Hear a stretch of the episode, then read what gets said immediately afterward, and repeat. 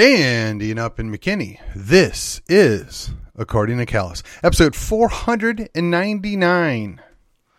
Coming to you on the 28th of September 2023. Today we're going to return to the Thursday book stuff, right? The book club, the book review, whatever you want to call it. Uh, this is one of the books that I reread while I was on vacation. I got a handy dandy Kindle version since I cannot find my hard copy. It is none other than Molon Labe. Written by uh, the pseudonym of Boston Tea Party, and if I recall correctly, this came out in the early 2000s, but I could be off a little bit on that. And yes, it is a work of fiction. Um, it is based off of what the author saw as shortcomings with the New Hampshire choice for the Free State Project. Basically, he put his argument in novel form for Wyoming. The reason why I want to go through this is because, well, one, it's a Christian libertarian, so it's much easier uh, to go along with where he's going with it. And two, a lot of thought, a lot of brass tacks process went into writing this book, and it does lay out a valuable template which could have worked.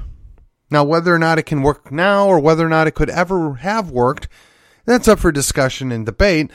But for the purposes of this book, of course, it works. And you get to see how it plays out and what's all in, uh, all the moving parts are. So, what I want to do is I want to read you four separate excerpts from the book and give you a little feedback on it and how that maybe relates to exactly what we're dealing with in Texas, right here, right now.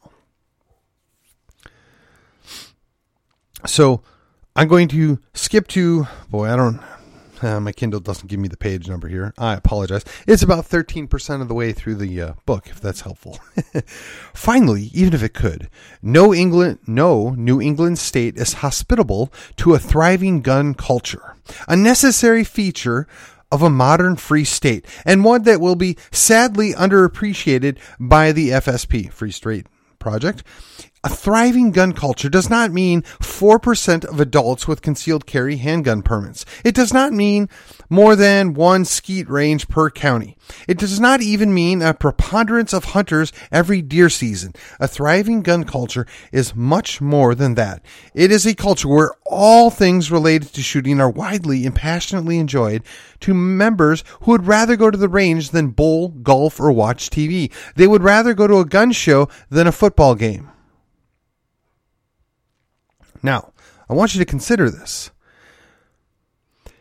Some of this comes directly into play when they talk about the notion that Wyoming, while they're going through this transformation, gets targeted by progressives out of Oregon, California, and Colorado, and they seek to go to Colorado.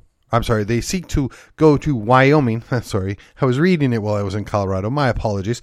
But they seek to go there to disrupt their plan, to offset it. And the response is to embrace the gun culture. The, the response is to give tax credit or discounts, if you will, for carrying sidearms, whether they are concealed or not concealed, whether uh, it's a rifle or handgun. The idea being the more people carrying guns, one, the crime goes down, and two, the people that are scared of guns go away. The leftists, progressive, liberals, right?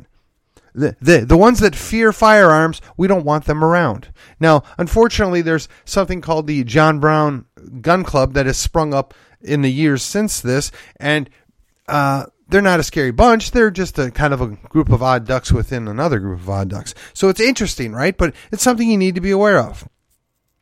All right. Now, the second excerpt, if you will, and I'm going through this rather fast. I apologize. The they're going through some of the amendments they're putting forth to their constitution. So, the very first um, action that they're going to take, any amendment or amendments to this Constitution may be proposed in either branch of the legislature, and it shall be the duty of the legislature to submit it such an amendment or amendments to the electors of the state at the next general election. And they added verbiage, and this is what gets important. And here it is or at the next special election convened by the governor, which shall, in any event, take place within 180 days of passage by both houses. So they're basically going to ram through constitutional amendments. Because once the constitution's amended it takes that power away from the legislature. It takes that power away from the executive branch. They're going to give the power back to we the people. We the people get to determine what is the best course of action. What should our constitution say? Now one of the things that I think the author misses here is we've been doing that in Texas for a long time, and that is the scapegoat. So the legislature doesn't have to actually do their job; they can pass the buck, and, and it also makes them look good, and it boosts some numbers, and show up. And I don't fault them for that, insofar as it's largely worked in our favor. But I see where the Texas legislature, by abdicating the responsibilities, the Texas legislature, by not reining in the governor, by, by not putting limits to the abuses of power is setting us up for bigger problems or more failures in the future. So the the takeaway from this is yes, this is great. And yes, if there's a bunch of liberty loving people that make up a at the very least a plurality of your voting base at every election cycle, this can be a net benefit. This can be positive. And you're going to take along a lot of good conservatives for the ride. Good conservatives will note liberty issues. Sometimes they need to be talked into it, sometimes they need to be educated on it, and sometimes they have to step back, let their anger or their knee jerk reaction chill out a little bit, and then they can they can act with confidence that this is the right thing. Now I can't say the same for the leftists. I can't I can't deal with progressives, but I can say there are some I mean they might be a diminishing few of the legitimate liberals out there or left of center Republicans or Democrats even that see the advantage to protecting individual liberty. They want to acknowledge it and protect it so that their own liberties will not be trampled later on. There's a value to that. The, the corollary is to this is when you have power, you need to use that power. And you need to use that power to preemptively prevent other people in the future abusing that same power. By, by using the power, you can put in roadblocks to future abuses. A lot of people seem to miss that. Sadly, most of them have an R after their name. Go figure.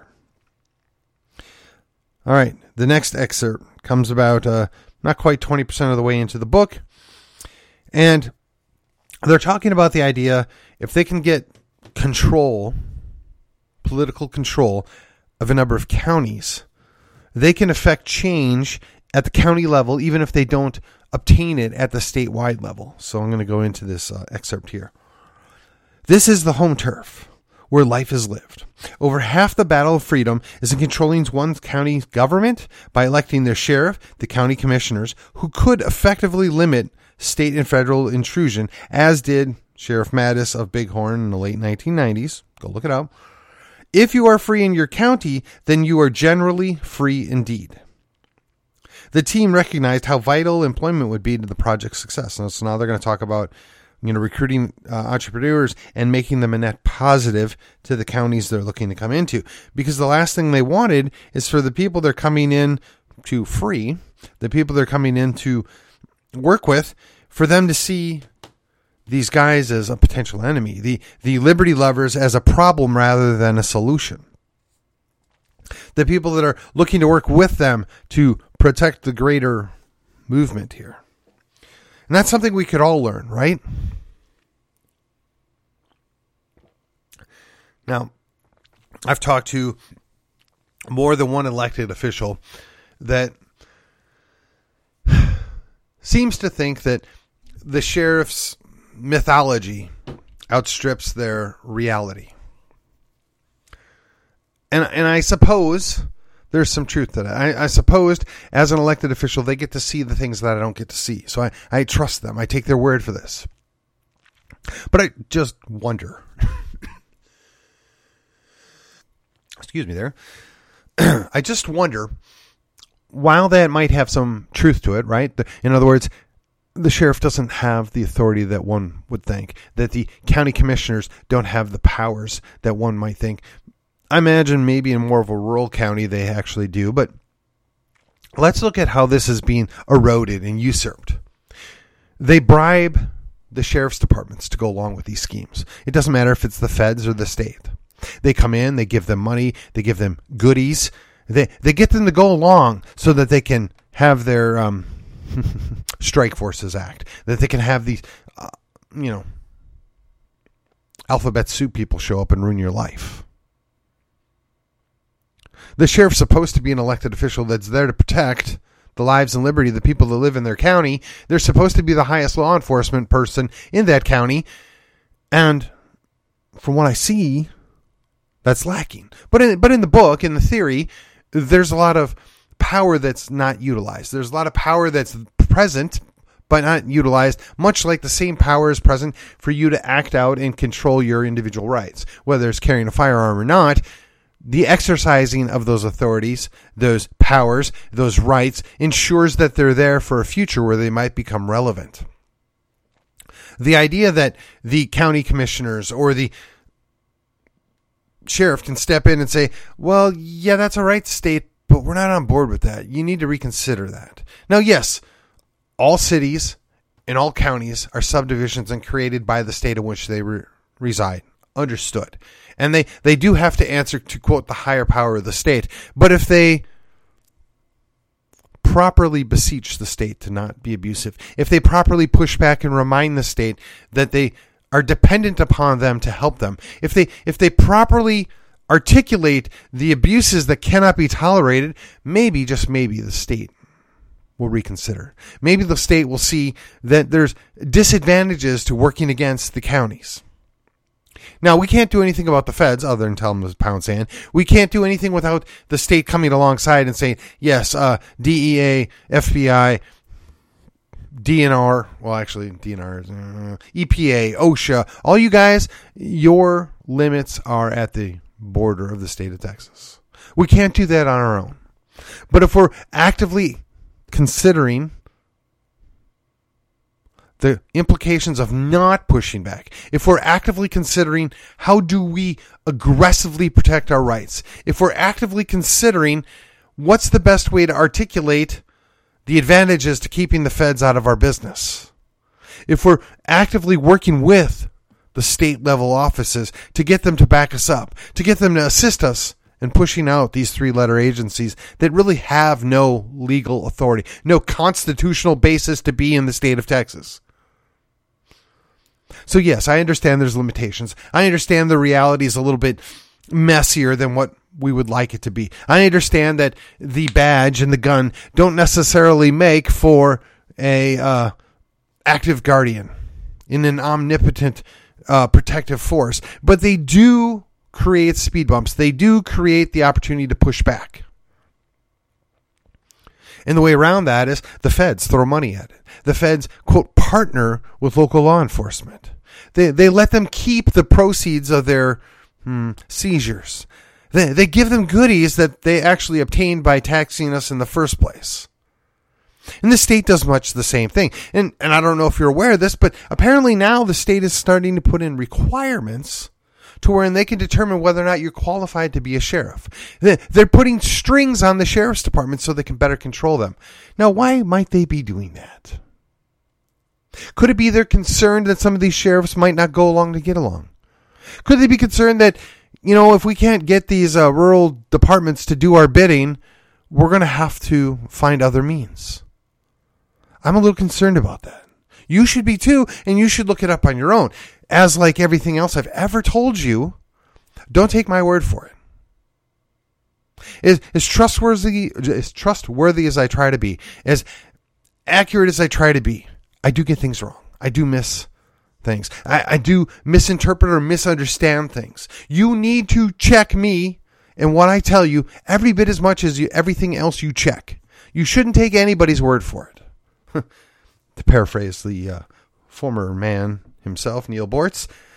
All right, here we go. On to the uh, next excerpt here.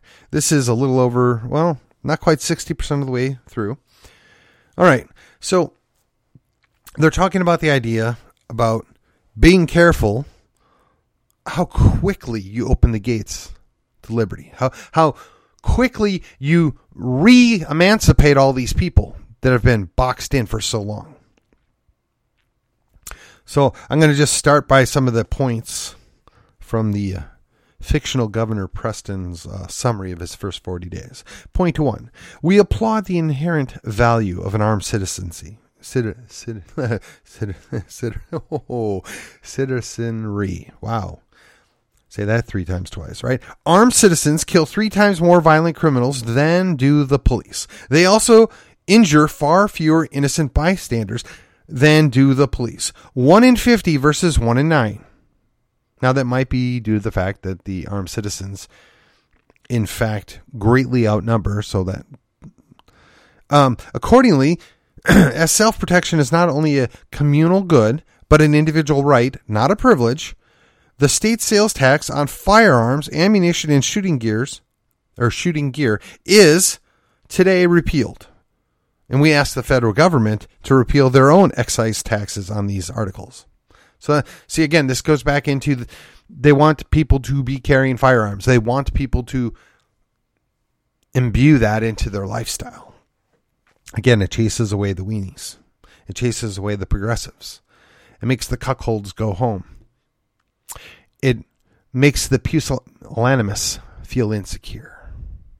There, remember, some of this is in response to a counter insurgency, if you will. Point two the Wyoming legislature follows the lead of Vermont and Alaska. Again, this is over 20 years ago, I believe, at this point. Hereby recognizes the right of any sane, non felon adult to own and carry weapons without requirement of a license or permit. As cities and counties are creatures of the state, there shall be no local infringement on this cornerstone right. Carry what you want, how you want, where you want, and we won't bother you unless you mess up. If you're unhappy with seeing armed citizens on your street, then dozens of other states will welcome you. So would their criminals. See, this goes together very well, doesn't it? The idea that armed citizens are the guardians of liberty as well as law and order.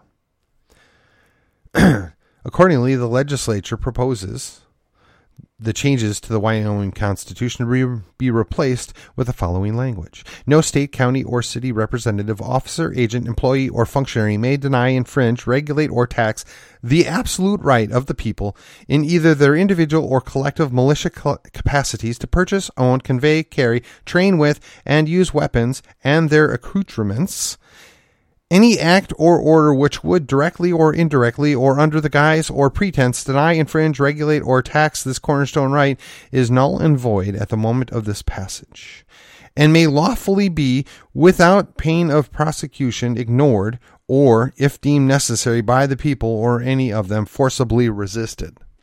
How is that for a constitutional amendment? Do you think we might ever see that in Texas? I wonder. I mean, we can barely get the form of constitutional carry passed, which is actually limited permitless carry. But be that as it may, this is bold. This is something. All right.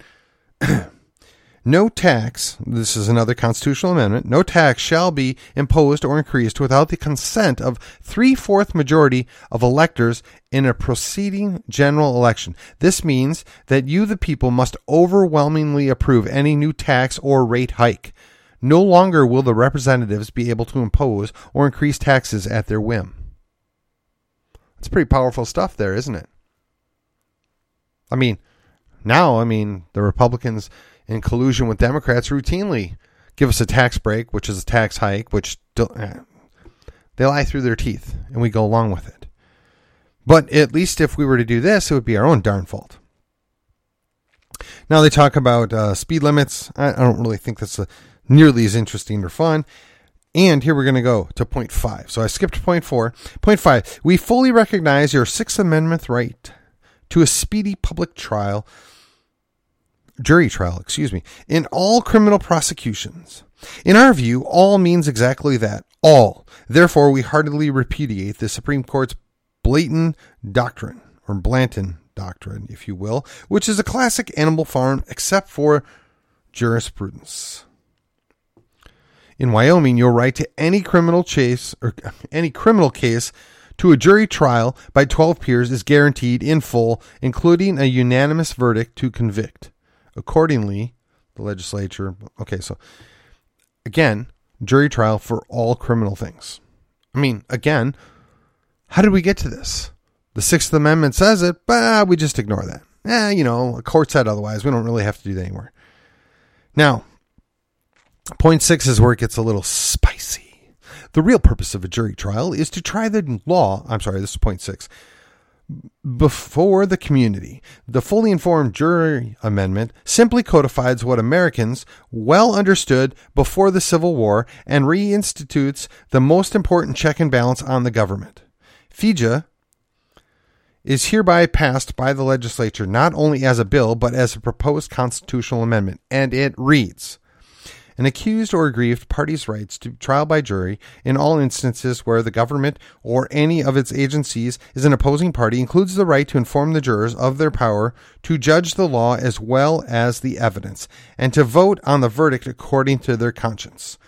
This right shall not be infringed by any statute, juror oath, code order, or procedure or practice of court, including the use of any method of jury selection which could preclude or limit the empanelment of jurors willing to exercise this power. Nor shall the right be infringed by preventing any party to the trial, once the jurors have been informed of their powers, from presenting arguments to the jury which may pertain to the issues of law and conscience, including the merit, intent, constitutionality, or the applicability of the law in the instant case, the motives, moral perspective, or circumstances of the accused and their aggrieved party, the degree and direction of the guilt, or actual harm done, or the sanctions which may be applied to the losing party. So, if you're not allowed to discuss those things, you don't actually know the full extent of what's going to happen by finding them guilty. Failure to allow the accused or the aggrieved party or counsel for that party to inform the jury shall be grounds for mistrial in another trial by jury. So, all you FIJA people out there, keep up the good work. I really don't understand why this is such a mystery or why it's verboten in today's day and age. And I, I really, I remember 20 years ago, I went and visited a number of courts and I asked the question, well, what happens if the jury nullifies? Well, that would never happen. Well, but that's, they're right. Yeah, but we're not going to allow that. Well, okay. Even in Texas, where we supposedly know better.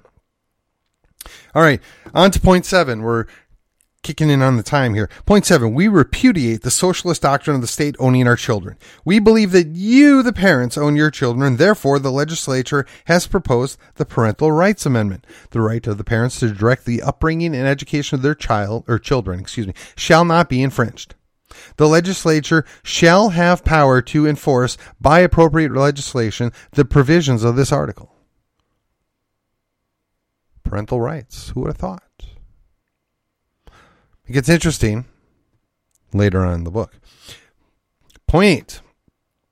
Uh, most civilized countries have a loser pays civil court system, and Wyoming will lead the way in America. And it's a little bit more about the cost if you lose the court case and to deal with frivolous court cases.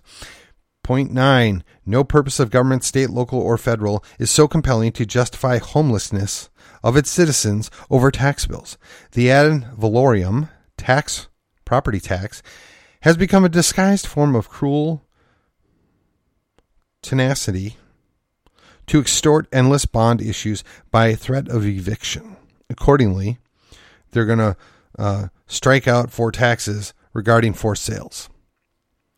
And the guy get, reading this says, I have halted all evictions and forced sales at homesteads. So interesting, right? They can come take your house because you didn't pay your taxes. Just reinforcing the idea that you actually don't own your house.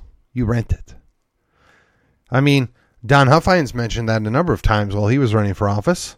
And yet we still have property tax. All right. Last one, point 10, if you will. Any amendment or amendments to this Constitution may be proposed by either a popular referendum signed by at least in their numbers 20,000, which I think for the purpose of this is 5% of their population. Um, in either branch of the legislature, and it shall be the duty of the legislature to submit such amendment or amendments to the electors of the state at the next general election or the next special election convened by the governor, which shall in any event take place within 180 days of the referendum or passage by both houses. So they went back and added referendum on top of that change they made earlier. Did you catch that? They're they're devolving the power back to the people. Now, this is kind of a dangerous thing if you fear people, if you fear the masses, if you think that they can't be trusted. This will allow the people to directly propose constitutional amendments beneficial to their liberty and thus no longer be held constitutionally hostage by the legislature that is loath to relinquish its power. Now, the major takeaway from this, ladies and gentlemen, the major takeaway the legislature is not going to give up what they have. They have to be forced into it. Now, I understand. I understand there's concerns. There might even be logical and reasonable concerns by devolving this power back to we the people. But if you have an educated populace, a constitutionally minded populace, if you had been doing your job for the last several decades, we would be far more secure with the people than we are with the bought and for, paid for legislature, by the compromised legislature. That's what we have right now. You want to know why? You want to know why it's such a challenge to just get the vote? The opportunity to be heard on Texas independence. The reason why is because the legislature, one, is afraid of what the answer might be, and two, they don't want to give up that power. And three, they don't want to have to act on it if it should come to pass that we, the people, actually do want to look at independence. That's why. They try as much as they may to paint us into a corner of being some wackadoos, some crazies, detached from reality, whatever. They try and they try, but the Texas nationalist movement continues to grow. It continues to have a voice. And my solution has always been if you really think it's some marginal thing, if you really think it's just some little bit of crazies, then have the vote. Prove it. Put up or shut up. I can remember having many, many episodes just that. Put up or shut up. It's either true or it's not. Now, the folks over at TNM, they're doing their best to put forth a referendum, a request, if you will, the right to be heard from the Texas legislature. Now, whether or not they're ultimately going to be successful, therein lies the rub. I signed it. Have you? Now you you might wonder how is it that we spent you know 20 minutes talking about this book Molon Labe, right? The idea of come and take them from uh, an author that used the nom de plume of Boston Tea Party. The, the guy's an avowed Christian libertarian Callus, what are you doing? You're going off the deep end. No, no, no, I'm not. Everything that this guy describes in his book is plausible. I didn't say it's right. I didn't say it's wrong. I didn't say it was an absolute thing. I just said it's plausible. It's an argument that needs to be heard. It's an argument that's worthy of consideration. And in all things, I believe that you need to have all the information. You can only make the correct decision or the right decision or an informed decision when you're properly informed and educated. And when we constantly refuse to give people all the information, when we constantly censor what they have access to, we're only limiting our own liberties. We're only limiting our own ability to protect our own freedoms. I'm not good with that. You shouldn't be either. So, look, I know some of you out there, maybe you're not Christians. Okay, I get it. Nobody wants to mandate you go to the local Lutheran church. Nobody, nobody's going to force you to be go uh, go join the the Orthodox church down the, the road. Nobody's going to show up and make you a Baptist tomorrow, and and, and nobody's going to make you uh, visit the church in Rome. That's not the way we roll. The modifier on there is libertarian, right? So in this guy, in the author's view, you can be a full fledged Christian and just not want to force your views on anybody else. that you can intently get people to quit doing stupid stuff by telling them, hey, that's stupid stuff, and not supporting them and not mm, allowing them to benefit from their stupid mistakes. Now, I got to be honest, I used to kind of agree with that. I, I used to, I used to feel very confident in that.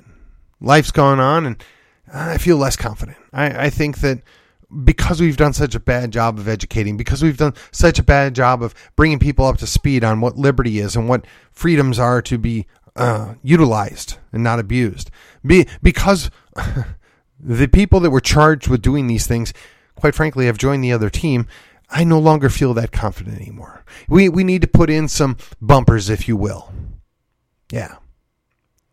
Now again, I, I stand pat on the idea that ruining somebody's life because they, uh, you know, took a drug that wasn't authorized, not a good idea. Destroying somebody's life for a singular a singular mistake, not a good idea. Now something that's you know continually abused, something you cross the line there. Okay, yeah, now you need to talk about therapy or treatment or something like that. Yeah, totally get it. But I'm not sure a felony conviction helps anybody. Yeah, I, I know there's a lot of folks out there that you know, think I was all for legalizing all drugs. I, and I made the comment once before in the past, and I know it's kind of off topic here, but I just feel like, you know, anytime you bring up the idea of libertarianism, anytime that that comes up, that's the immediate knee jerk reaction. Well, you just want to legalize drugs. No, no, no, it's not anything that really interests me. I'm not. I'm not interested. Don't partake. Not not concerned. But I will admit that five years in prison with a felony because you were foolish one night. Not, not equal weights and measures. The punishment clearly does not match the crime. And with that, I give it to the libertarians. They make a good argument there. oh, wait, those aren't really their arguments. Hmm. In any case, uh, I hope you've enjoyed this. Again, the book was Molon Labe, written by Mr. Boston T. Party. This has been episode 499. I, I thought you might enjoy it.